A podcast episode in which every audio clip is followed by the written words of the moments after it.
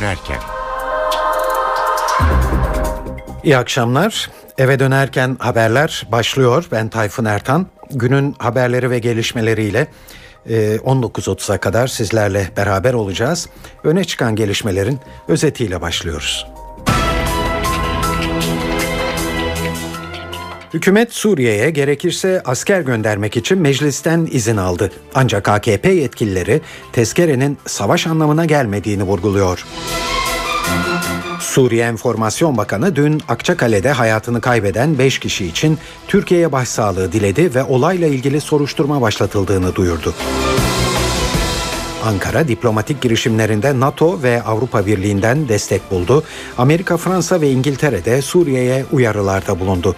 Rusya'da Suriye'nin Türkiye'ye dönük bombardımanın kaza olduğunu ilan etmesi önemli dedi.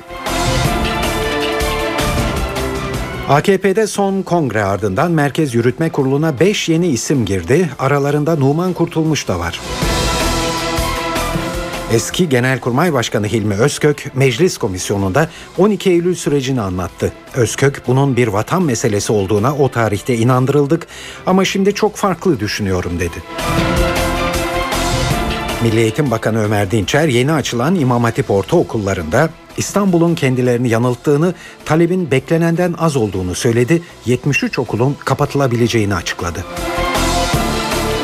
Ve İran'da riyalin son bir haftada dolar karşısında %40 değer kaybetmesi esnaf ve tüccarları Ahmedi Necat'a karşı harekete geçirdi.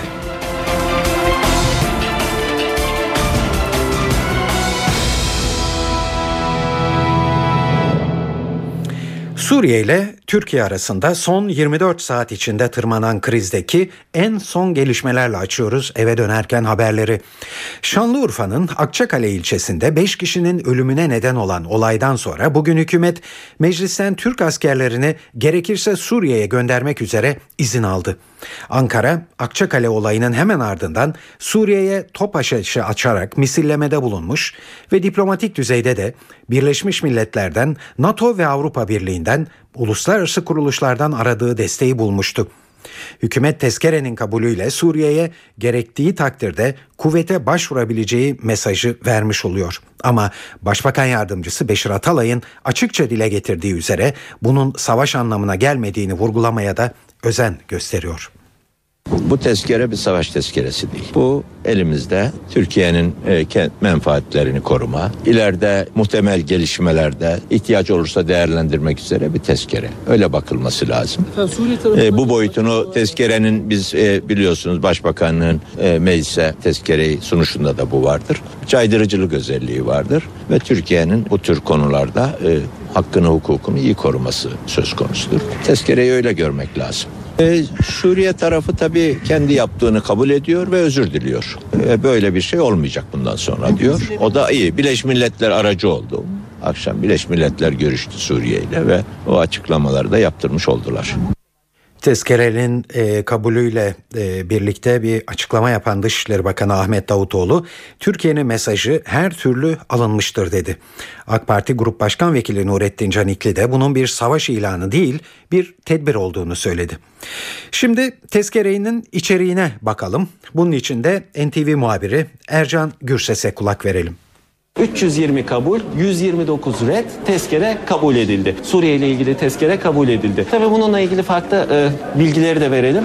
Cumhuriyet Halk Partisi bu tezkereye karşı çıktı. MHP tezkereye destek verdi. AK Parti'nin 326'lık bir grup sayısı var. Tabi hepsinin katılması durumunda böyleydi. 51 MHP milletvekilinin de evetçi olduğunu, Devlet Bahçeli'nin onların tavrını açıkladığını da hatırlatmak lazım. Onun ardından da CHP'nin karşı tavrı aslında bu beklenen bir tabloydu. 320 kabule 129 red aşağı yukarı beklenen bir tablo. Tezkerenin içeriğinde iki önemli başlık var. Suriye'den gelen harekatlar kapsamında Türkiye'nin daha önce nota verdiği ve bununla ilgili sıkıntıların yaşandığı ve bu nedenle Türk Silahlı Kuvvetleri unsurlarının yabancı ülkelere gönderilmesiyle ilgili miktarı ve şumulü sonradan belli olacak bir tezkere olduğu özellikle vurgulanıyor. Bunun AK Parti'ye yakın çevreler ve aynı zamanda Başbakan Erdoğan'a yakınlığıyla bilinen kaynaklar tarafından kimseyle savaşa girmek gibi bir niyetimiz yok. Öyle bir durum da söz konusu değil. Ama bu tezkereyi caydırıcı olması açısından çıkartıyoruz. Bu yetkinin bir yıl boyunca hükümete verilmesiyle ilgili bir tezkere. Yani bir yıl boyunca Türkiye Suriye'den böyle bir tehdit gelirse bu tezkereyi kullanabilecek ve sınır ötesi bir operasyon gerçekleştirebilecek anlamına geliyor. Şayet meşru müdafaa söz konusu olursa aslında dünkü gibi bu tezkereye de gerek olmaması gibi bir durum ortaya çıkıyor. Şunu da özellikle vurgulamak lazım. Cumhuriyet Halk Partisi özellikle buradaki bir ifadeyi ön plana çıkartıyor. Yabancı ülkelere asker gönderilmesi ifadesi bunun sadece Suriye ile sınırlı kalmayabileceği, Türkiye'nin farklı farklı ülkelerle ilgili benzeri şekilde bu tezkereyi kullanabileceği ve miktar şumulün farklı noktalara gidebileceği yönünde bir endişesi söz konusu. Cumhuriyet Halk Partisi bu yüzden tezkereye karşı çıktığını dile getiriyor. MHP'de uzun süreli değerlendirmeler yaptı. Devlet Bahçeli bir açıklama yapmıştı ve tezkereye destek vereceklerini sabah saatlerinde oylamanın hemen öncesinde açıklamıştı. Bu zamana kadar MHP'li milletvekillerinin ve MHP'li yöneticilerinin temkinli açıklamaları özellikle dikkat çekti. Bunu hatırlatmakta yarar var. Tabii AK Parti grubunun bu tezkereyle ilgili olarak önerge verdiğini, daha sonra bu önerge önergeyle birlikte oturumun kapalı yapıldığını söyleyelim. Oturum kapalı yapıldı. Oturumla ilgili tutanaklar açıklanamayacak. Bu tezkereyle birlikte Türk Silahlı Kuvvetleri unsurları Suriye'ye bundan sonra herhangi bir tehdit gördüğü takdirde operasyon yapabilecek. Yine aynı şekilde dünkü durumdaki meşru müdafaanın normal bir şey, prosedüre bağlı hale getirilmesi gibi bir durum söz konusu olabilecek. Tabii Başbakanlığa yakın kaynakların söylediklerini belirtelim. Kimseyle savaşmak gibi bir düşüncemiz yok. Bu tamamen caydırıcı bir unsur. Söz gelimi Arjantin'e savaş açmak için bu tezkereyi getirmiyoruz tabii ki. Herkes bizim e, ne düşündüğümüzü biliyor. Dolayısıyla farklı amaçlar aranmasın. Muhalefetin derken CHP'yi kastediyor. Muhalefetin bu konudaki bahaneleri doğru değil ifadeleri kullanılıyor.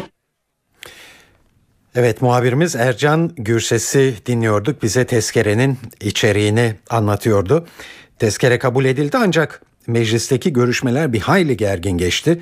Muhalefet kapalı oturuma itiraz etti. Usul hatası yapıldığını ileri sürerek tezkerenin anayasaya aykırı olduğunu savundu. Cumhuriyet Halk Partisi Grup Başkan Vekili Muharrem İnce iktidara sert sözlerle yüklendi. Bu ülkeyi savaşa soktuğunuz zaman sizin çocuklarınız mı savaşa gidecek? Fakir fukaranın çocukları mı savaşa gidecek? Yani hangi AKP'linin çocuğu gidecek? Hangi milletvekilinin çocuğu? Hangi bakanın çocuğu gidecek? Bu millet bu millet çocuklarını savaşa gönderecek ama ne için göndereceğini bilmeyecek. Eylemler silahlı saldırı eşiğindedir. O zaman bu tezkere anayasaya aykırıdır. Çünkü bir silahlı saldırı yok, eşiğindeymiş. Sınırı belli değil, sınırı. Siz bu tezkereyle cihan savaşı yapabilirsiniz. MHP ise tezkere için hükümete destek verdi. Ancak Grup Başkan Vekili Oktay Vural oylama öncesinde kürsüde yaptığı konuşmada Türk dış politikasının iflas ettiğini söylemekten geri durmadı. Türk dış politikasının Türkiye'ye nasıl tehdit olarak geri döndüğünü, maalesef Türkiye'ye yönelik tehditleri ortadan kaldırmak yerine aksine ilave tehdit ve riskleri Türkiye'ye yönlendirdiği gayet açık ve net. Aslında bir bakıma bugünkü tezkere bunu ortaya koyuyor. E, dış politika başarısız olmuştur, iflas etmiştir. Stratejik derinliklerin içerisindedir. Bu maalesef bir yumuşak güç ve bir diplomasi ile halledilemeyen bir konunun kaba güç ve silah gücüne dönüşmesi maalesef Türk dış politikasının Türkiye'ye yönlendirdiği bir tehdit karşısında Türkiye Büyük Millet Meclisi'nden bir irade isteniyor. Aslında sorgulamamız gereken bence böylesine fiili bir tehdidi Türkiye'ye yönelmesini engellemeyen bir diplomasi iflası. Peki bugün Suriye sınırında durum nasıldı? Akçakale'de tedirginlik sürüyor. Dün 5 kişinin yaşamını yitirdiği ilçede halk zor bir geceyi uykusuz geçirdi. Akçakale'den Şanlıurfa merkezine ve diğer illere göç de hız kazandı. Bölgedeki son durumu NTV bölge temsilcisi Nizamettin Kaplan'dan öğreniyoruz.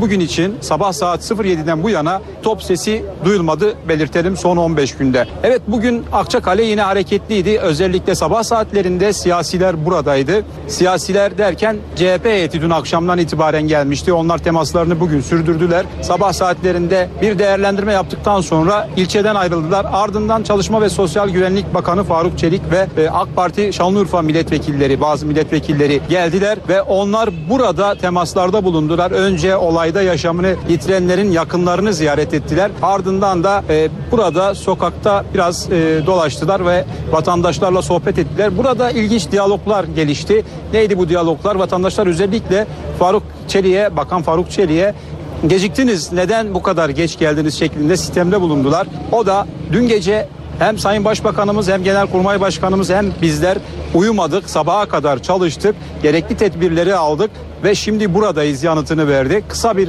e, görüşmenin ardından da ilçeden ayrıldı. Bu arada olayda yaşamını yitirenler de dün gece yarısından sonra toprağa verildiler. E, onlar da toprağa verildi ve bu arada yaralıların da durumunun ciddiyetini koruduğunu söyleyebiliriz iki kişinin. Diğer 8 kişinin de yine tedavisine Akçakale'de devam ediliyor. Şu an itibariyle ilçede e, durum sakin ancak e, vatandaşların e, gergin bekleyişi sürüyor. Korkuları devam ediyor. Çünkü bir belirsizlik var. Bu belirsizliğin ne kadar süreceği konusunda bir aydınlanma istiyorlar. Bundan sonraki süreçte nasıl davranılacağı konusunda bir bilgi verilmesini istiyorlar kendilerine. Genel hatlarıyla Akçakale'deki son durum özetle böyle şu an itibariyle.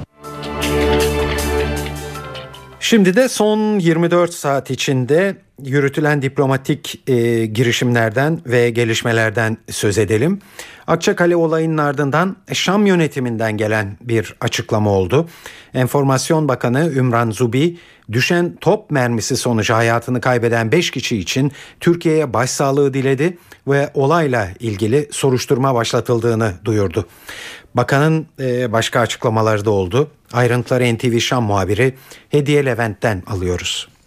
Şam yönetimi hala sessizliğini koruyor diyebiliriz. Tek açıklama Suriye Enformasyon Bakanı Ümran Zubi'den geldi. Dün gece yarısına yakın saatlerde. Ümran Zubi Suriye Devlet Televizyonu'na katıldığı programda olayın soruşturulması için soruşturma çalışmaları başlatacaklarını ve olayın soruşturulacağını söyledi. E, olayda hayatını kaybedenler için e, başsağlığı dileklerinde bulundu ve hayatını kaybedenleri şehit ifadesiyle nitelendirdi yine Türkiye'nin e, sınırı kontrol altında tutması gerektiğini Suriye yönetiminin ifadesiyle söylüyoruz. Sınırdan terörist sızmaların olduğu, yine silah geçirildiğini söyledi Ümran Zubi ve bu durumunda e, bölgesel tehdit oluşturabileceğini belirtti konuşmasında. Bugün itibariyle Suriye basınında genel olarak Ümran Zubi'nin bu açıklaması çerçevesinde haberlere yer verildi. Henüz şu saate kadar Suriye yönetiminden başka bir açıklama ya da farklı detayları, soruları yanıtlayan herhangi bir açıklama gelmedi. Ancak Arap medyasında bazı iddialar öne sürülüyor. Kaynaklarından teyit edilmeyen bilgiler bunlar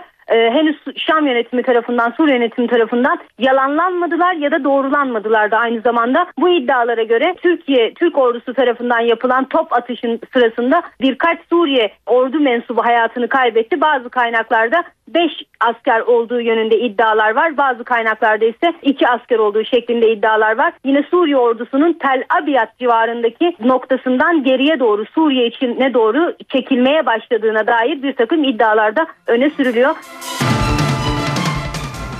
Tabii bu konu uluslararası toplumun da öncelikli gündem maddesi haline geldi dün gece. NATO ve Avrupa Birliği'nden Türkiye'ye destek geldi. Her iki kurumda bu tür ihlallerin kabul edilemeyeceğini açıkladılar. Şimdi hem NATO hem de Avrupa Birliği'nin merkezi Brüksel'e uzanalım ve yapılan açıklamaların ayrıntılarını temsilcimiz Güldener Sonumut'tan alalım. Taze açıklama Avrupa Birliği'nden geldi. Avrupa Birliği'nin dış politika yüksek temsilcisi Catherine Ashton özellikle Suriye'nin e, bu hareketini ağır bir dille kınadı. Suriye'nin bir an önce şiddete son vermesi gerektiğini, bu olayın özellikle Türkiye'nin egemenliğini ve toprak bütünlüğünü ihlal ettiğini, sadece Türkiye'nin değil komşuların da toprak bütünlüğünü ve egemenliği ihlal eden nitelikte olduğunu söyledi ve bu çerçevede artık Suriye rejiminin de bir an önce şiddete son vermesi gerektiğine dikkat çekti çekti. Catherine Ashton Dışişleri Bakanı Ahmet Davutoğlu'yla telefonla görüştüğünü, kendisiyle özellikle olayda hayatını kaybeden kişilerin ailelerine ve yakınlarına başsağlığı dilediğini, Türkiye'nin de bu hususta özellikle ölçülü bir tepki göstermesi gerektiğini altına çizdi. İkinci önemli tepki Avrupa Birliği Türkiye parlamentosunda Türkiye Dostluk Grubu Başkanı tarafından geldi. Türkiye Dostluk Grubu Başkanı özellikle Türkiye'deki bu olayda hayatını kaybeden ailelerin yakınlarına başsağlığı dilediğini, Türkiye'nin yakınlarında yanında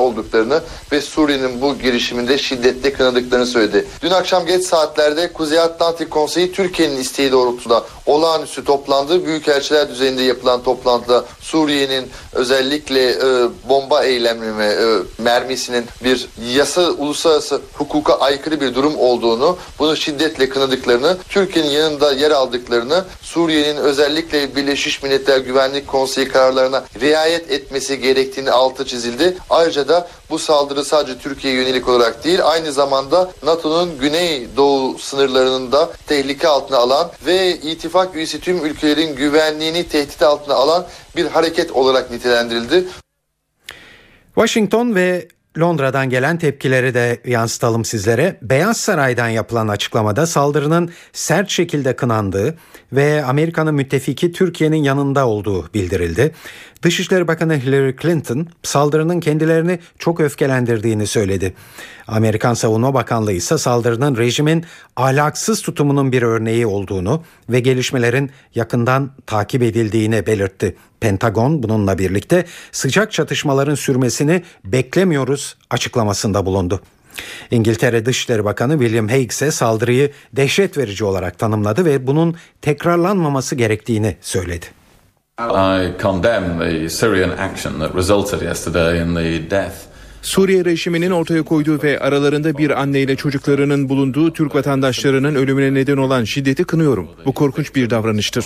Türkiye sınırındaki bu olayın tekrarlanmasının önlenmesini istiyoruz. Suriye'deki kötü durum bölge için büyük tehlike oluşturuyor.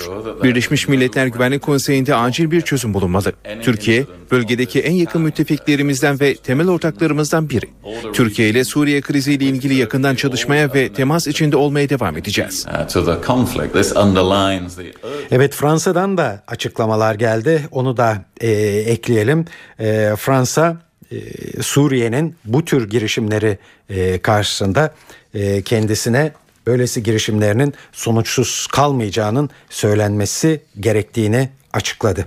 Evet NATO, Avrupa Birliği ve Birleşmiş Milletler'den gelen tepkiler böyleydi. Şimdi de Suriye'nin bölgedeki en büyük destekçisi Rusya'dan gelen açıklamayı yansıtalım. Rusya Dışişleri Bakanı Sergey Lavrov itidal çağrısında bulundu. Lavrov, Şam'ın Türkiye'ye dönük bombardımanın kaza olduğunu ilan etmesi önemli diye konuştu. Akçakale'deki olay çok trajik bir kaza. Şam rejimi de bunun kaza olduğunu kamuoyuna duyurmalı. Türkiye sınırındaki gelişmelerden üzüntü duyuyoruz. Hayatını kaybeden vatandaşlar için Türk halkına başsağlığı diliyorum. Benzeri olayların tekrarlanmaması konusundaki görüşlerimizi Şam yönetimine ilettik. Devletlerin bağımsızlığına ve toprak bütünlüğüne önem veriyoruz. Taraflar itidalli olmalı. Катастрофическим сценарием применения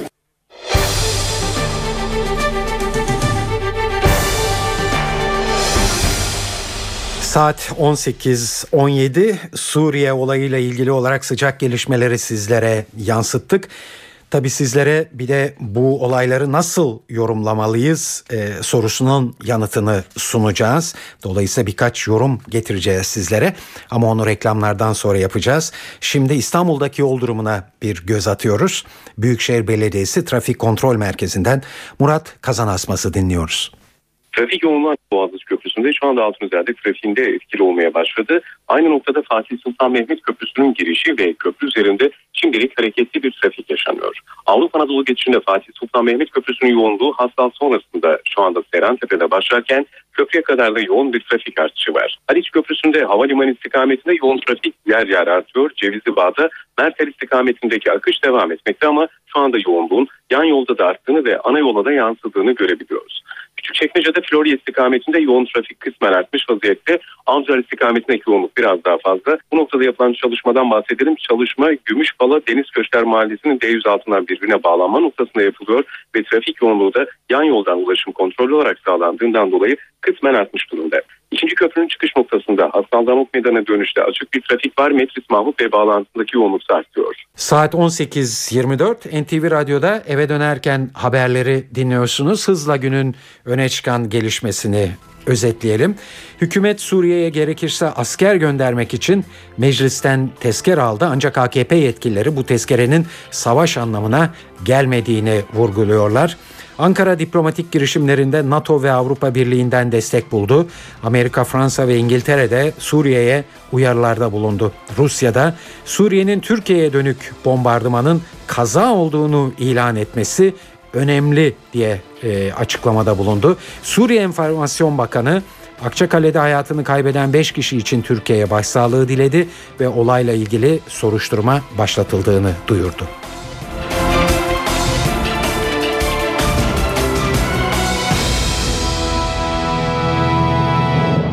Tabi Suriye ile dün akşam iyice gerginleşen ilişkilerin bundan sonra nasıl yönetileceği sorusu e, tabii büyük önem taşıyor.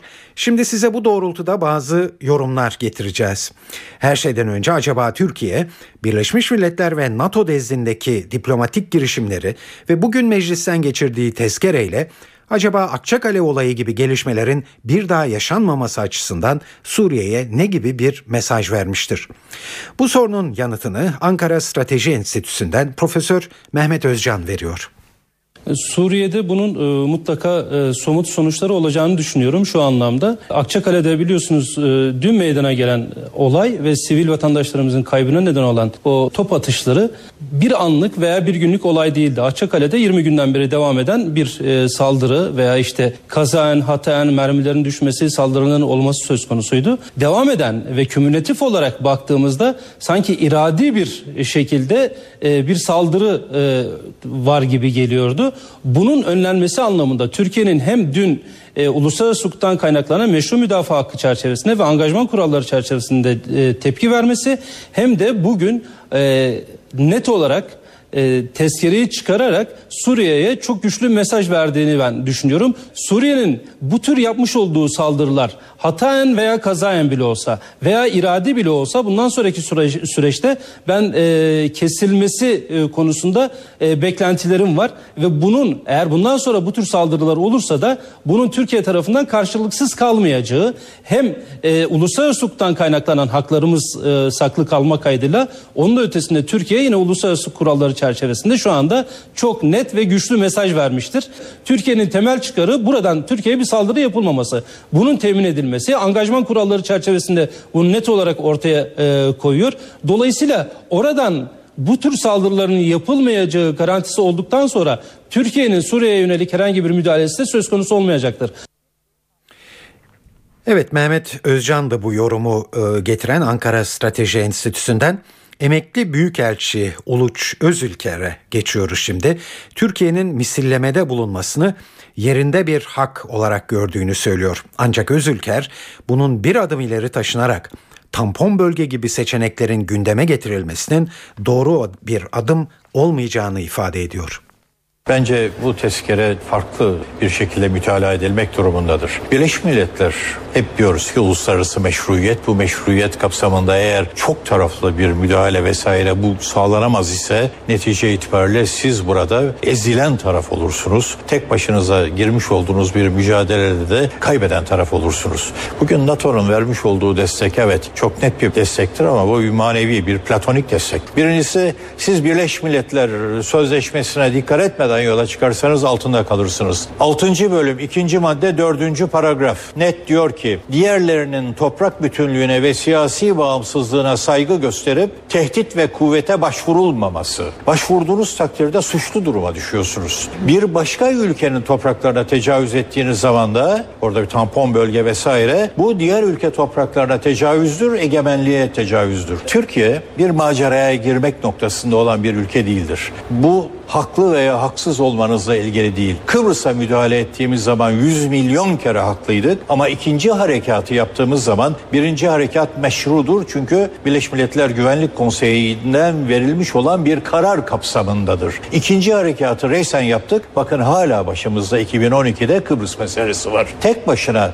yapılmış olan bu tip hareketler netice itibariyle dönüp dolaşıp sizin sırtınıza kambur oluşturuyor. Bugün Türkiye Cumhuriyeti'nin Suriye topraklarına bir tampon bölge oluşturması savaş sebebi oluşturur. Uluslararası hukuk açısından savunulabilecek noktada değildir. Buna karşılık bu yapmış olduğunuz müdahale karşılık vermeniz meşru müdafaa kapsamına girer ve bunun icazetini de hem NATO'dan hem Birleşmiş Milletler'den almış durumdayız.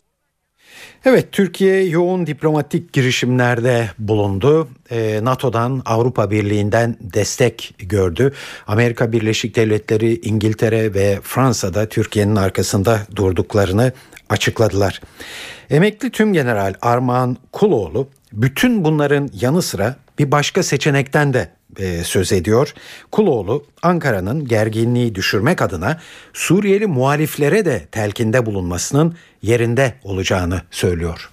Önemli olan konu bu atışları Suriye ordusu neden yapıyor? Bunun sebebi muhaliflerin sınır bölgemizde, Suriye tarafında ancak sınır bölgemizde bir bölgeyi ele geçirmeleri ve Suriye ordusunun bunu tekrar alma düşüncesi ve muhaliflere zarar verme düşüncesi. Tabii ki bunu yaparken Türkiye'ye zarar görüyor. Burada alınması gereken bir tedbir daha var. O da biz Türkiye muhaliflerle bir irtibat halinde. Bunu herkes biliyor. Muhaliflere de bazı telkinlerde bulunmamız lazım. Sınırımız civarında Suriye ordusuyla mücadeleye girişildiği takdirde Suriye'nin yapmış olduğu atışlardan Türkiye'nin zarar gördüğü ve bunun karşılık verilmek mecburiyetinde bırakıldığı ve bunun da bir gerginliği tırmandıran ve savaşa sebep olan bir durum ortaya çıkarttığı dikkate alınarak muhaliflerin sınır bölgesi civarında bu hareketlerde bulunmaması yönünde telkinde bulunmamızın da bu gerginliği önlemek ve savaşı önlemek açısından faydalı olacağını düşünüyorum. Çünkü muhalifler bu savaşın çıkmasını ister ve Türkiye'nin müdahale etmesini ister ki o bölgedeki etkinlikleri artsın ve Esad rejimi ortadan kalksın diye. E bunu yaparken bundan zarar görecek olan Türkiye, Türkiye'nin bu zarardan kurtulması için muhaliflerle böyle bir diyalog ve telkin içerisinde olması ve muhalifleri sınır bölgesindeki hareketleri yapmamaları konusunda uyarmaları da bu gerginliği ve tırmanmayı önleyecek mahiyetedir diye değerlendiriyorum. Akçakale olayı ve Türkiye'nin misillemesi dünya basınında geniş yer buldu. New York Times gazetesi yaşanan gelişmelerin Suriye'deki iç savaşın bölgesel bir çatışmaya dönüşme riskini arttırdığını yazdı. Gazete son olayın Türkiye'ye müdahale Suriye'ye müdahale konusunda uluslararası kurumlar üzerindeki baskıyı arttıracağını da belirtti.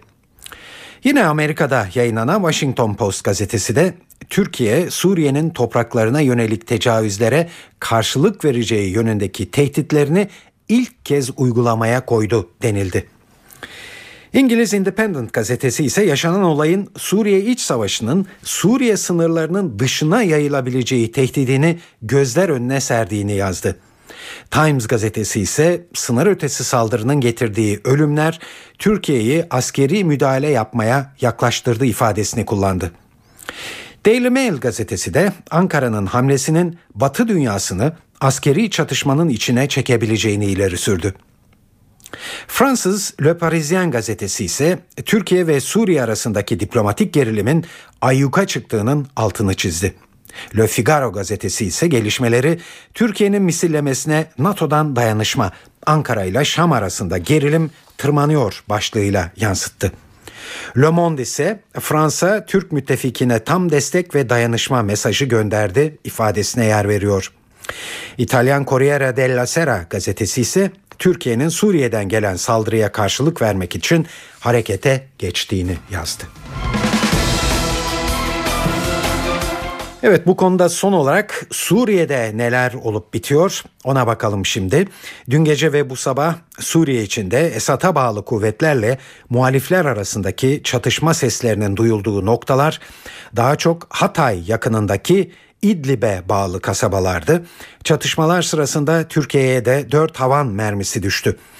Bu noktalardan notları NTV muhabiri Hasan Uylaş anlatıyor.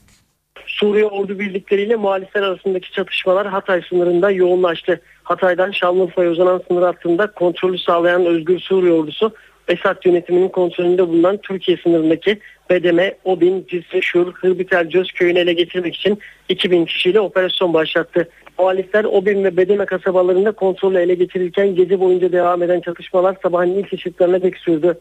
Sınır ötesinde yaşanan çatışmalar sınırın Türkiye tarafında da yankı buldu. Öte yandan Bedeme köyünde yaşanan çatışmalar sırasında Suriye ordusuna bağlı birliklerin attığı havan topu sınırın Türkiye tarafına düştü. Yayla Dağı ilçesi aşağı Pulluyazı ve Toprak Tutan köyü arasındaki ormanlık alana düşen havan topları tedirginlik yarattı. Türk askeri sınırın sıfır noktasında teyakkuzda. Mehmetçik gün boyu sınır hattında askeri araçlarla devre atıyor.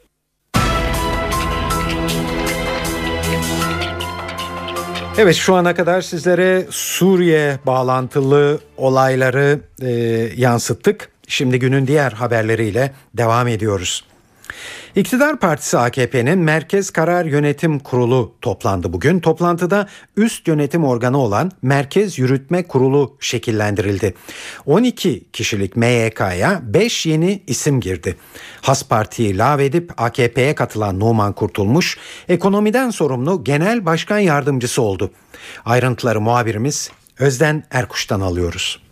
AK Parti'nin MYK'sında yeni görevlendirmeler netleşti. AK Parti'nin iki numaralı koltuğunda görev değişimi yaşandı. Yenilenen MYK'da Abdülkadir Aksu'nun yerini eski meclis başkanı Mehmet Ali Şahin aldı. Erdoğan'ın A takımının yeni üyelerinden biri de yeni transfer Numan Kurtulmuş oldu. Başbakan transfer ettiği bir diğer eski genel başkana Süleyman Soylu'ya da ARGE'den sorumlu genel başkan yardımcılığı görevini verdi. Antalya'nın eski belediye başkanı Menderes Türel de yerel yönetimlerin patronu oldu. Türel koltuğu Hüseyin Tanrıverdi'den devraldı. Seçim işlerinden sorumlu genel başkan yardımcılığına ise Zelkif Kazdal'ın yerine Mustafa Şertop getirildi. Yeni isim yerini korudu. Hüseyin Çelik yine parti sözcüsü. Haluk İpek de genel sekreter. Ömer Çelik, Salih Kapusuz, Ekrem Erdem, Nüket Otar, Ahmet Edip Uğur da koltuklarında kaldı. Özden Erkuş, NTV Radyo, Ankara. Bugün meclisteki mesai sadece Suriye ile sınırlı değildi. Darbe ve Muhtıraları Araştırma Komisyonu da önemli bir konuğu ağırladı. Eski Genelkurmay Başkanı emekli Orgeneral Hilmi Özkök komisyona 12 Eylül sürecini anlattı. Özkök bunun bir vatan meselesi olduğuna o tarihte inandırıldık ama şimdi çok farklı düşünüyorum diye konuştu. Özkök'ün açıklamalarına ilişkin ayrıntıları muhabirimiz Borayhan Gülcü'den alıyoruz. Eski Genelkurmay Başkanlarından Hilmi Özkök 1980 darbesiyle ilgili olarak Darbeleri ve Muhtıralar Araştırma Komisyonu'na bilgi verdi. Darbelere ilişkin olarak ilk önce yaklaşımını anlattı. Bu yaklaşımı anlatırken de 1960 darbesinin saatler öncesine gitti. O zaman 19 yaşında bir öğrenci subay olduğunu söyledi ve yazdığı yazıyı komisyon üyeleriyle paylaştı. Bugün tarihi bir gün olacak. Silahlar temiz. Allah onları kullanmayı nasip etmesin. Kuvvetliyim çünkü hazırım. Ölümden korkmuyorum. İnancımız, inandığımız vazife uğruna görev almışız çünkü. Duamız bu harekatın tek bir silah patlamadan sona ermesi. Çünkü eğer böyle olursa birçok vatan evladının canına mal olacak bu. İşte bu sözlerle darbeye, darbelere genel olarak bakış açısını 19 yaşından itibaren nasıl olduğunu komisyon üyelerine aktardı. Daha sonra darbelerle ilgili konuştu. Halkın siyasetçilere güveni arttıkça askerden halkın bu beklentisi, darbe beklentisi azalır dedi. Siyaset darbelerin önlenmesinde en etken unsurdur ifadesini kullandı. O zamanlarda bunun bir vatan meselesi olduğuna inandırıldık. Şimdi ise çok farklı düşünüyorum. Bunu çok farklı görüyorum dedi. Kendisine Gladio ile ilgili sorular da soruldu. Türkiye'de Gladio'nun kesinlikle olmadığını, özel harp dairesi bulunduğunu söyledi. Bu ikisinin birbirinden farklı oluşumlar olduğunu anlattı. Soğuk Savaş döneminde özel harp dairesi bir gerekliliğin ürünüdür dedi. İşgal edilmiş ülkedeki halkı organize etmektir. Bunu bu resmidir ve göz önündedir ifadelerini kullandı. Kesinlikle saklı bir oluşum olmadığını söyledi. Az önce de ifade ettiğimiz gibi Hilmi Özkök yaklaşık 2 saat ifade verdikten sonra meclisten ayrıldı. 28 Şubat komisyonunun dinlemeleri devam ediyor. Gazeteciler burada bilgi listesine başvurulan isimler. Yarın medya patronları burada olacak ve tarihler 7 Kasım'ı gösterdiğinde de belki de 28 Şubat döneminin hayatta kalan en önemli isimlerinden o dönemin Başbakan Yardımcısı Tansu Çiller buraya gelecek ve 28 Şubat döneminde yaşadıklarını komisyon üyelerine aktaracak. Orhan Gülcü, NTV Haber Ankara. Milli Eğitim Bakanı Ömer Dinçer 4 artı 4 artı 4 eğitim sistemiyle orta bölümleri yeniden açılan İmam Hatip okullarına ilişkin bilgi verdi. Planlama yaparken İstanbul'un kendilerini yanılttığını belirten Bakan Dinçer, burada İmam Hatiplere talep beklediğimizden az oldu dedi. Bakan İstanbul'da 73 İmam Hatip okulunun kapatılabileceğini söyledi. İstanbul bizi yanılttı. 73 okulu da belki kapatacağız. İstanbul'da açtığımız ortaokullarda öğrenci talebi biraz daha fazla. Ama yine bu okullar içerisinden yaklaşık olarak 73 tanesinde yeteri kadar öğrenci yok. Ve biz bu yüzden bu 73 okulu da belki kapatacağız. E, o okuldaki öğrencileri yine aynı ilçede açılmış diğer bir okula kaydırarak o okulları yeniden ortaokula dönüştürebileceğiz. Ama bunların henüz kararlarını vermedik. Geçtiğimiz hafta sonu itibariyle İmam Hatip Okulu orta kısımlarına kaydolan öğrenci sayısı 109 bin. 1141 İmam Hatip orta kısmı açıldı ek öğrenci olarak. 41.638'i Anadolu liselerinde olmak üzere 125 bin ek öğrenci geldi. Bu bizim tahminimizin üzerindeydi. 258 bin lise oldu, lise e, müracaatı oldu ve e, onlardan yaklaşık olarak işte 125 bin, 130 binin kaydını yaptık. Akaryakıt ve elektriğe yapılan zam domino etkisi yaratıp başka ürünlere de yansıyacak mı sorusu yanıtını buldu. Yıl sonuna kadar zamlanacağı söylenen ürünlerin başında gelen sofraların vazgeçilmezi ekmeğin fiyatında değişiklik olmayacak. Açıklamayı Fırıncılar Federasyonu Başkanı Halil Balcı yaptı. Un fiyatındaki bu suyun artışın düşeceği inancını taşımaktayız. Ve ülkemizde yaklaşık bir yıldır kilogram fiyatı 3 lira 40 kuruş olan ekmeğimizin bu 3 lira 40 kuruş civarında kalması için bakanlığımızın yapacağı bu çalışmanın neticesini bekleme kararı aldık. Dolayısıyla bakanlığın yapacağı çalışma neticesinde un fiyatlarının düşüş göstermesiyle birlikte ekmekte bir fiyat değişikliği söz konusu olmayacaktır. Mutlaka girdiler fırıncı esnafımıza sıkıntı yaratacaktır. Fırıncı esnafımız geçmişte olduğu gibi bu dönemde bunu göğüsleyecektir. Akaryakıta ve doğalgaza gelen zammı göğüsleme imkanı vardır. Evet şimdi ekonomik e, duruma bakacağız. Günün e, gelişmelerinde piyasalarda neler oldu? Bunu bize CNBC'den Benel Hızarcı anlatıyor. Piyasalarda bugün günün ilk yarısı ile ikinci yarısı birbirinden tamamen farklı diyebiliriz. Güne başlarken bizim için içeride en önemli gündem maddesi elbette Suriye'ydi. Dün yaşananlardan sonra bugün mecliste de tezkerenin oylanacak olması sabah bir miktar bu anlamda gerilimi, tedirginliği artırmıştı piyasalar adına. Dışarı baktığımızda çok olumsuz bir tablo yoktu. Avrupa Merkez Bankası'nın toplantısı dış gündemde de öne çıkan en önemli başlıktı. E, gün ilk yarısında satıcılı bir başlangıcın ardından öğle saatlerine doğru satışların arttığını gördük. Borsada bir ara %1,5 civarında bir kayıp oluştu. Endeks 65.500'e doğru bir geri çekilme yaşadı yaşadı. Ancak günün ikinci yarısında hızlı bir toparlanma geldi. Hem bir miktar e, tezkerenin meclisten geçmesinden sonra hükümet cephesinden gelen daha ılımlı açıklamalar hem yine yurt dışından bu anlamda gelen farklı ülkelerden yine ılımlı diyebileceğimiz açıklamalar. Bütün bunlar bir miktar tansiyonu e, yatıştırdı belki de piyasalar adına e, ve yurt dışına yurt dışından da negatif bir e, sinyal gelmediği için hızlı bir toparlanma oldu. Günün kapanışı da 66.909 puandan gerçekleşti. Yani yaklaşık olarak endeks 1500 puanlık oldukça geniş bir bantta dalgalandı diyebiliriz. Benzer bir tablo faiz tarafında da vardı. Sabahki gerginlik gösterge bileşik faizi 7.77'ye kadar yükseltmişti. E, günün sonunda orada da bir miktar gevşemeyle %7.61'den bir kapanış gerçekleşti. Euro gün boyunca dolara karşı güçlü seyretti. Avrupa Merkez Bankası bugünkü toplantısında faiz oranını değiştirmedi. Başkan Draghi'nin açıklamalarından da yeni bir mesaj çıkmadı. Euro dolar genelde 1.29'un üstünde seyretti. E, dolar Türk lirası gün içinde zaman zaman 1.81'e yaklaşan bir hareket sergiledi. Ancak yine aynı şekilde faiz ve borsa tarafında olduğu gibi günün sonuna doğru orada da tansiyonun düşmesiyle dolar günü 1.79.80'den kapattı. Adli tıp uzmanları Cumhurbaşkanı Turgut Özal'ın naaşı üzerinde incelemelerini sürdürüyor. Bugün bu konuda bazı çarpıcı bilgiler ortaya çıktı. Hürriyet gazetesine konuşan adli tıptan bir yetkili, naaşa ulaşıldığında oldukça etkileyici bir şekilde vücudun korunmuş olduğu görüldü. Özellikle bel üstünden başa kadar olan bölüm iç organlarıyla korunmuş bir şekilde duruyordu diye konuştu. Peki onca yıldan sonra cenaze nasıl bozulmaz? Adli tıp uzmanı Profesör Sevil Atasoy, NTV'den Erhan Ertürk'ün sorularını yanıtladı. Atasoy, naaş sabunlaşma olduğu için korundu diye konuştu.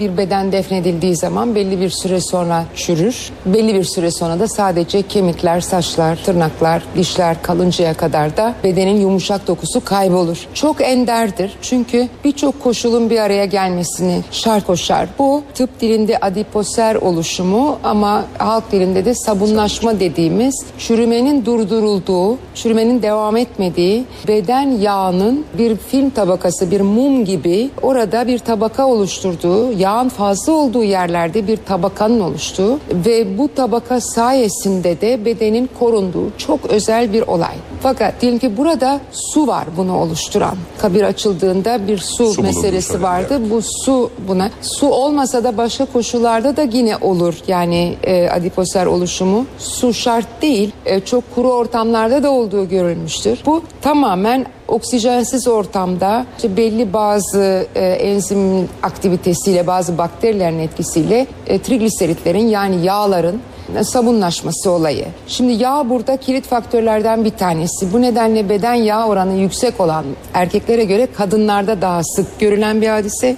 Küçük bebeklerde görülen bir olay De, ve de gibi evet kilolu kilolu, olanlarda görülen bir olay ve yağ nerede biriktiyse orada daha fazla koruma olur. Dolayısıyla bedenin üst kısmında daha fazla korunmuş olmasının sebebi bu. Şimdi bu koruma öylesine olabilir ki mesela 13. yüzyıldan kalma bir bebek cenazesinde beynin incelenmesi yapılabilmiş 700 yıl sonra yapılabilmiş ve beynin her türlü ayrıntısı patolojik olarak incelenerek tıpkı yeni ölmüş birisiymişçesine bilgi elde edilebilmiştir. Şimdi toksikolojik analiz açısından da çok büyük bir avantaj var. Bu sayede birçok şey tespit edilebilecek. Ne derece korumadan söz ediyoruz? Eskiden sadece kemik, saç ve dişe Evet. odaklanılacağını düşünüyorduk. Şimdi örneğin Hayır. hayati organlar, Muhte- kas dokusu vesaire gibi. İç organ iç organların bulunduğu yer korunmuş olabilir. Tabii onu bu bedeni konuşmak bu beden konuşmak istiyor diyorum ben. Hmm. Yani burada çok özel bir durum var. Çok istisnai bir durum var. Birçok şart bir araya gelmiş. Kolay kolay gelecek şartlar değil. Sonbahar geldi, grip mevsimi açıldı. Uzmanlar grip aşısı olmanın tam zamanı diyerek uyarıda bulunuyor. Ancak grip aşısı olurken dikkat edilmesi gereken hususlar da var. Özellikle de alerji hastalarının. Doktor Özgür Mollaoğlu'yu dinliyoruz. 65 yaş üstü insanlar ve bunun dışında kronik bir hastalığa sahip olanlar. Nedir bu kronik hastalıklar? Kronik kalp hastalığı, astım, kronik bronşit, diyabet, kronik böbrek hastalığı ya da bağışıklık sistemini baskılayan hastalıklar ya da ilaç kullananlar kanser hastalarının e, aşı olması gerekmekte. Çünkü grip bu hasta grubunda e, ciddi komplikasyonlara sebep olabiliyor. Gribe karşı koruyuculuk %100 değil. Bu bir. Dolayısıyla insanlar grip aşısı olduktan sonra da grip olabilirler. İki, grip aşısının koruyuculuğu 3. haftada başlar. Dolayısıyla ilk 3 haftada grip virüsüyle karşılaşıldığında aşı olmamış insanlar gibi hasta olunabilir. Bu e, zaman zaman aşıya bağlanıyor bu tip grip vakaları. Halbuki bu böyle değil. Dediğim gibi %100 de koruyuculuğu yok. Özellikle yaşlı insanlarda koruyuculuk %50'lere iniyor. Yumurta alerjisi olduğunu bilen bir insanın zaten grip aşısı olmaması gerekir. Daha önce aşı olduğu herhangi bir reaksiyon geliştiyse o kişinin yine grip aşısı olmaması gerekir. En çok görüldüğüne inanılan virüsler e, içerikli aşılar yapılıyor. Ve bu aşı yeni sezondaki aşıyla ne kadar benzeşirse o kadar faydalı oluyor bu aşı. Ne kadar farklı bir virüs ortaya çıkarsa o kadar daha az faydalı oluyor. Olası e, yan etkileri e, aşı olduktan sonra aşı vurulan kolda ağrı olabilir. Belki bir günlük süren bir hafif terleme, bir hafif ateş olabilir. Ama bunun dışında bilinen ciddi bir yan etkisi yok.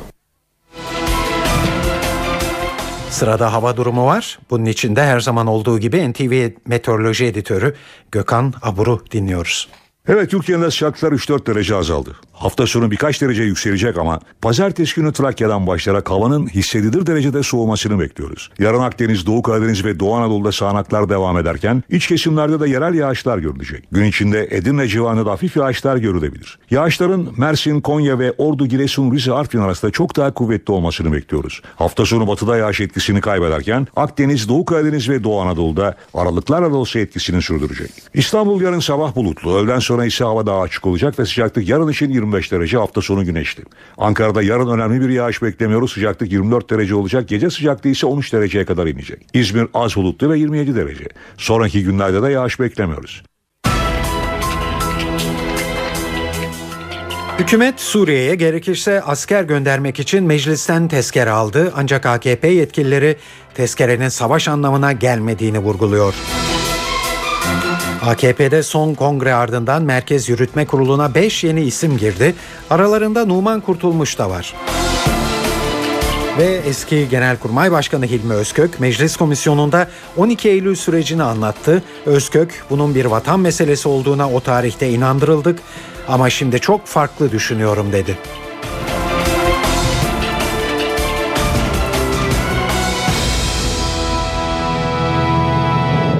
Suriye ile Türkiye arasında son 24 saat içinde tırmanan krizdeki en son gelişmelerle açıyoruz eve dönerken haberleri. Şanlıurfa'nın Akçakale ilçesinde 5 kişinin ölümüne neden olan olaydan sonra bugün hükümet meclisten Türk askerlerini gerekirse Suriye'ye göndermek üzere izin aldı. Hükümet tezkerenin kabulüyle Suriye'ye gerektiği takdirde kuvvete başvurabileceği mesajı vermiş oluyor. Ama Başbakan Yardımcısı Beşir Atalay'ın açıkça dile getirdiği üzere bunun savaş anlamına gelmediğini vurgulamaya da bir o kadar özen gösteriyor. Bu tezkere bir savaş tezkeresi değil. Bu elimizde Türkiye'nin e, menfaatlerini koruma, ileride muhtemel gelişmelerde ihtiyaç olursa değerlendirmek üzere bir tezkere. Öyle bakılması lazım. E, bu boyutunu tezkerenin biz e, biliyorsunuz Başbakanlığın e, meclise tezkereyi sunuşunda da bu vardır. Caydırıcılık özelliği vardır ve Türkiye'nin bu tür konularda e, hakkını hukukunu iyi koruması söz konusudur. Tezkereyi öyle görmek lazım. Ee, Suriye tarafı tabii kendi yaptığını kabul ediyor ve özür diliyor. Ee, böyle bir şey olmayacak bundan sonra diyor. O da iyi. Birleşmiş Milletler aracı oldu. Akşam Birleşmiş Milletler görüştü Suriye ile ve o açıklamaları da yaptırmış oldular. Tezkerenin kabulüyle ilgili konuşan Dışişleri Bakanı Ahmet Davutoğlu da Türkiye'nin mesajı her türlü alınmıştır dedi. AK Parti Grup Başkan Vekili Nurettin Canikli de bunun bir savaş ilanı değil bir tedbir olduğunu belirtti. Evet tezkere kabul edildi ancak görüşmeler bir hayli gergin geçti mecliste. Muhalefet kapalı oturuma itiraz etti, usul hatası yapıldığını ileri sürdü, tezkerenin anayasaya aykırı olduğunu savundu. CHP Grup Başkan Vekili Muharrem İnce iktidara sert sözlerle yüklendi. Bu ülkeyi savaşa soktuğunuz zaman sizin çocuklarınız mı savaşa gidecek? Fakir fukaranın çocukları mı savaşa gidecek?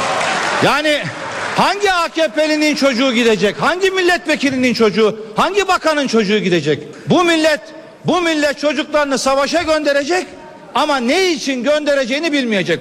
Eylemler silahlı saldırı eşiğindedir. O zaman bu tezkere anayasaya aykırıdır. Çünkü bir silahlı saldırı yok, eşiğindeymiş. Sınırı belli değil, sınırı. Siz bu tezkereyle cihan savaşı yapabilirsiniz.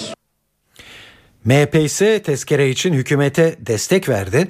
Ancak Grup Başkan Vekili Oktay Vural oylama öncesinde kürsüde yaptığı konuşmada Türk dış politikasının iflas ettiğini söylemekten geri durmadı.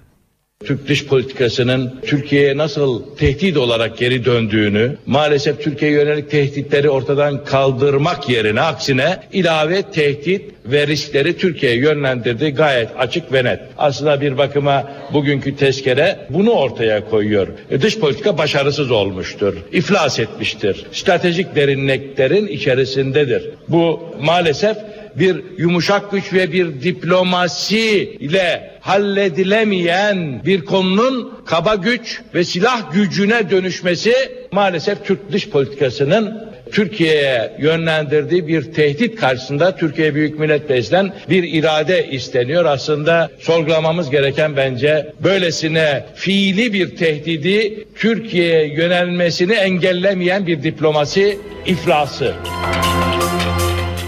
Peki bugün Suriye sınırında durum nasıldı?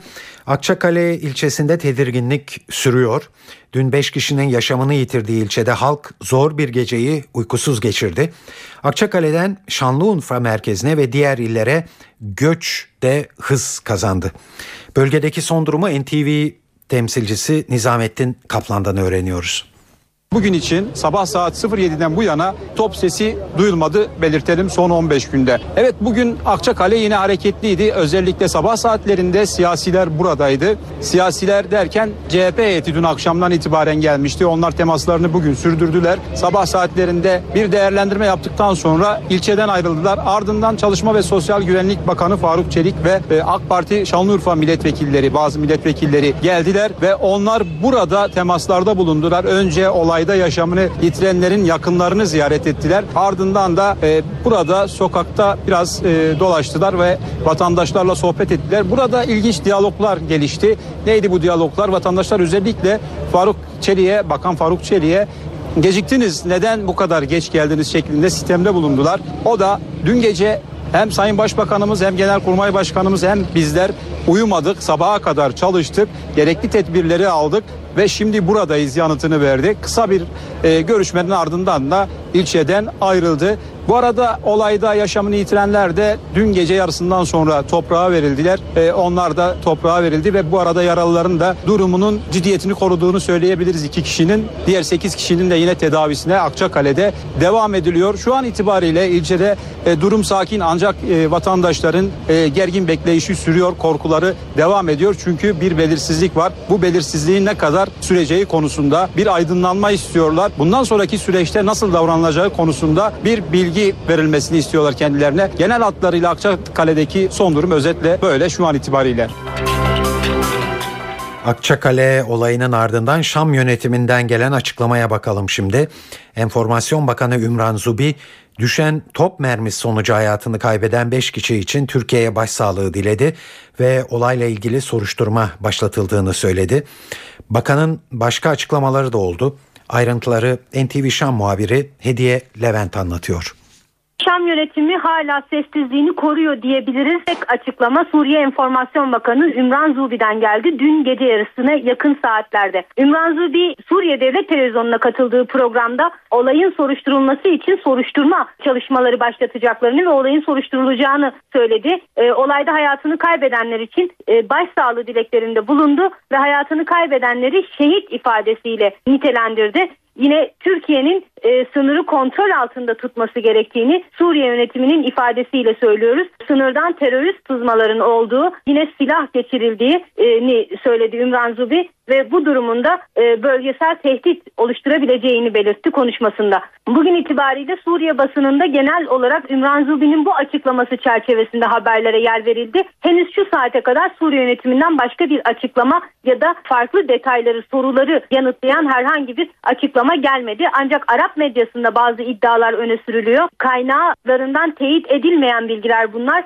e, henüz Şam yönetimi tarafından, Suriye yönetimi tarafından yalanlanmadılar ya da doğrulanmadılar da aynı zamanda. Bu iddialara göre Türkiye, Türk ordusu tarafından yapılan top atışın sırasında birkaç Suriye ordu mensubu hayatını kaybetti. Bazı kaynaklarda 5 asker olduğu yönünde iddialar var. Bazı kaynaklarda ise 2 asker olduğu şeklinde iddialar var. Yine Suriye ordusunun Tel Abyad civarındaki noktasından geriye doğru Suriye içine doğru çekilmeye başladığına dair bir takım iddialarda öne sürülüyor.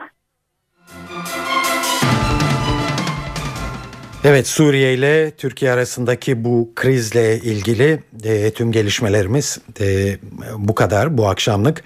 Bu sıcak gündemin ortasında İktidar Partisi AKP'nin Merkez Karar Yönetim Kurulu toplandı. Toplantıda üst yönetim organı olan Merkez Yürütme Kurulu şekillendi. 12 kişilik MYK'ya 5 yeni isim girdi. Has Parti'yi lağvedip AKP'ye katılan Numan Kurtulmuş ekonomiden sorumlu genel başkan yardımcısı oldu. Ayrıntıları muhabirimiz Özden Erkuş anlatıyor.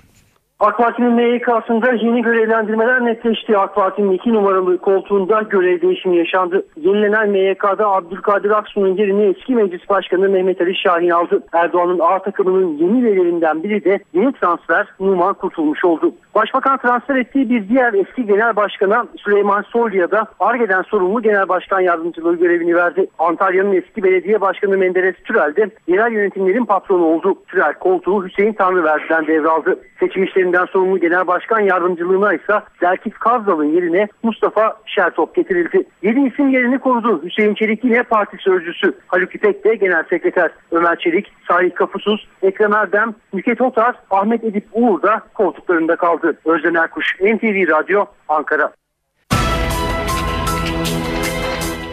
Amerika Birleşik Devletleri'nde Kasım ayındaki başkanlık seçimleri öncesinde Obama ve Romney televizyonda ilk kez canlı yayında kozlarını paylaştı. Denver Üniversitesi'nde gerçekleştirilen tartışma programında Romney, Başkan Obama'yı terletmeye çalışırken atik ve kendine güvenir tavırlarıyla beğeni topladı. Romney, Obama'ya özellikle ekonomi üzerinden yüklendi. İşte bakın bulunduğumuz yol bizi başarısızlığa uğrattı. Oysa Amerika için doğru yanıt Obama'nın politikaları değil. Ben ülkeyi yeniden işler hale getireceğim. if you will, trickle down government. President said he'd cut the deficit in half. Başkan bütçe açığını yarıya indireceğini söyledi ama iki katını çıkardı. Obama kendinden önceki başkanlığının toplamından daha fazla kamu borcu yaptı. Public debt, almost as much debt held by the public as all prior presidents combined. Obama'nın yaklaşımı ise kuru ve isteksiz olarak yorumlandı. Governor Romney uh, has a perspective that says Romney zenginlerin vergisini düşürürsek ve devlet kontrolünü azaltırsak daha iyi günler göreceğiz diyor. Bense farklı görüşteyim. Obama'nın tartışma sırasında Romney'nin servetini nasıl elde ettiğini sorması dikkat çekti. Sonra ülkenin yüzde 47'sini göz ardı ettiği gafını gündeme getirdi. Obama çiftinin 20. 50'lik yıl dönümüne denk gelen gecede First Lady Michelle Obama eşini yalnız bırakmadı. Mitt Romney'nin eşi Ann Romney de salondaydı. Programın ardından yapılan ankette Amerikalıların %67'si Romney'i gecenin galibi olarak gördü. İki başkan adayı bu ay içinde iki kez daha televizyona çıkacak. Bizi sürekli dinleyenler bilecekler. Daha geçen gün İran para birimi riyalin zor durumda olduğundan bahsetmiştik. Tabi bunun uzantıları da oldu. Riyalin son bir haftada dolar karşısında yüzde 40 değer kaybetmesi ülkenin en önemli iş merkezi sayılan Tahran'daki kapalı çarşıyı karıştırdı. Öfkeli tüccarlar kepenk kapattı, gösteri yaptı. Kapalı çarşıdaki gösteride esnaf ve tüccarlar tekbir getirdi. Hain Ahmedi Necat ülkeyi mahvettin diye sloganlar attı. Bu eylemin amacı insanların daha iyi bir hayat yaşamak istediğini göstermek. Biz sadece insanların daha rahat yaşayabilmeleri için ülkede istikrarın olmasını istiyoruz.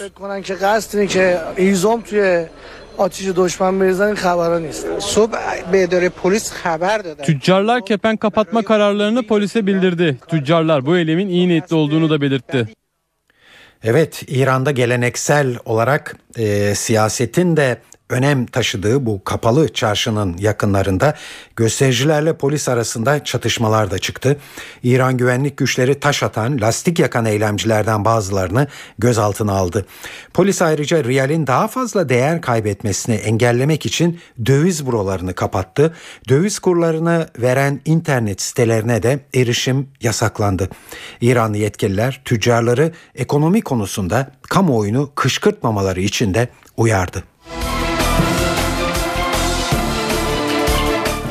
Uluslararası Para Fonu IMF baş ekonomisti Olivier Blanchard, küresel ekonominin krizden toparlanmak için 10 yıllık bir süreye ihtiyacı olduğunu söyledi.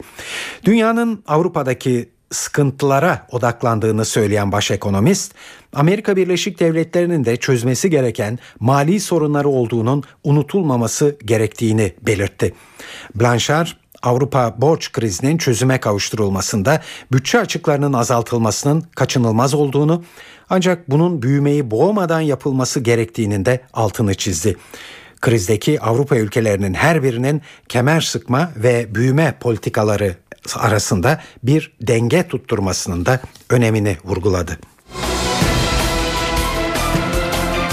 Hafta başından bu yana Alex krizinin sürdüğü Fenerbahçe'de gözler bu akşam oynanacak Avrupa Kupası maçına çevrildi. Sarı lacivertliler Alman temsilcisi Borussia Mönchengladbach'la deplasmanda karşılaşacak. Saat 22.05'te başlayacak müsabakaya ilişkin notları NTV Spor muhabiri Aykut Yıldırım'dan alıyoruz. UEFA Avrupa Ligi C grubu ikinci karşılaşmasında Mönchengladbach'ın rakibi Fenerbahçe olacak. Borussia Park stadında oynanacak. Karşılaşma daha önce Gurbet Kupası'nda Fenerbahçe burada Galatasaray ile karşı karşıya gelmiş. Sağdan 1-0'lık galibiyetle ayrılmayı başarmıştı. Bugün öğle saatlerinde Fenerbahçe Kulübü Başkanı Aziz Yıldırım'ın da stada geldiğini yaklaşık 2-2,5 saat statta kaldığını söyleyelim. İki kulübün başkanlar düzeyinde bir e, dostluk yemeği vardı bugün.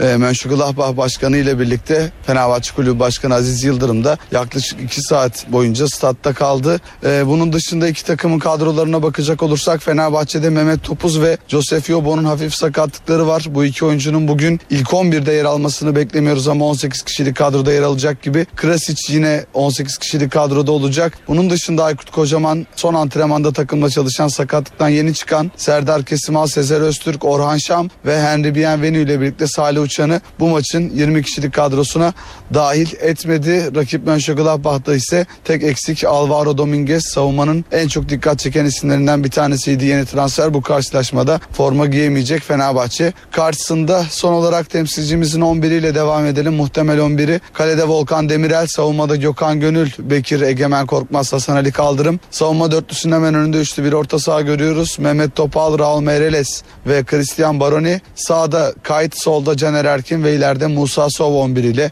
yer almasını bekliyoruz. Saat 22.05'te başlayacak karşılaşma Star TV'den naklen yayınlanacak. Tabii NTV Radyo'dan da dinleyebileceksiniz canlı olarak. Gelelim kültür ve sanat dünyasından haberlere size çeşitli etkinliklerden bir derleme sunuyoruz.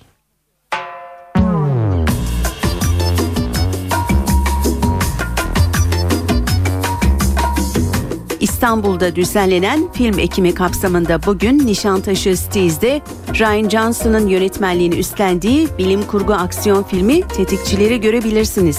Yıldızlarla dolu kadrosu hızlı temposuyla daha şimdiden yeni neslin Matrix olarak tanımlanan filmde Joseph Gordon-Levitt, Bruce Willis ve Emily Blunt başrolleri paylaşıyor. Filmin başlama saati 19.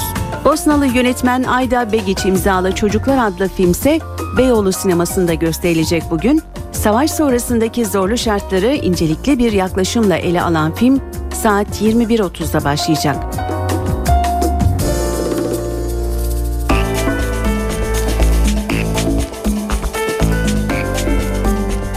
Suç ve Ceza Filmleri Festivali ise bugün sona eriyor. Son günün filmleri şunlar. Saat 21.30'da Sinepop'ta Harold Baston Yutmuş gibi adlı film gösterilecek. Filmde zombilere çok farklı bir bakış açısı sunan acı, tatlı, komik bir hikaye anlatılıyor.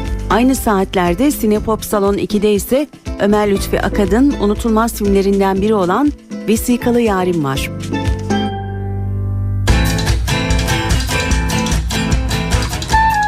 İstanbul resitallerinin bugün başladığını da duyuralım. Açılışı efsanevi İtalyan virtüöz Paolo Restani yapıyor. Dünya ünlü orkestra şefi Riccardo Muti'nin favori piyanistlerinden biri olan Restani, özellikle romantik dönem eserlerine getirdiği yorumla büyük ilgi görüyor. Konser saat 20'de Sakıp Sabancı Müzesi The Seed'de. İsviçreli piyanist besteci Nick Barş ve grubu Ronin 22. Akbank Jazz Festivali kapsamında bugün Babilon'da olacak. Grup funk, modern, klasik müzik ve Japon geleneksel müziği gibi apayrı müzikal dünyalardan unsurları postmodern bir tarzda birleştiriyor. Bu konserin başlama saati ise 21.30. Evet burada bitiriyoruz. Eve dönerken haberleri bu akşamlık. Bugünkü programımızın editörlüğünü Sevan Kazancı, stüdyo teknisyenliğini İsmet Tokdemir yaptı. Ben Tayfun Ertan. Hepinize iyi akşamlar diliyorum. Hoşçakalın.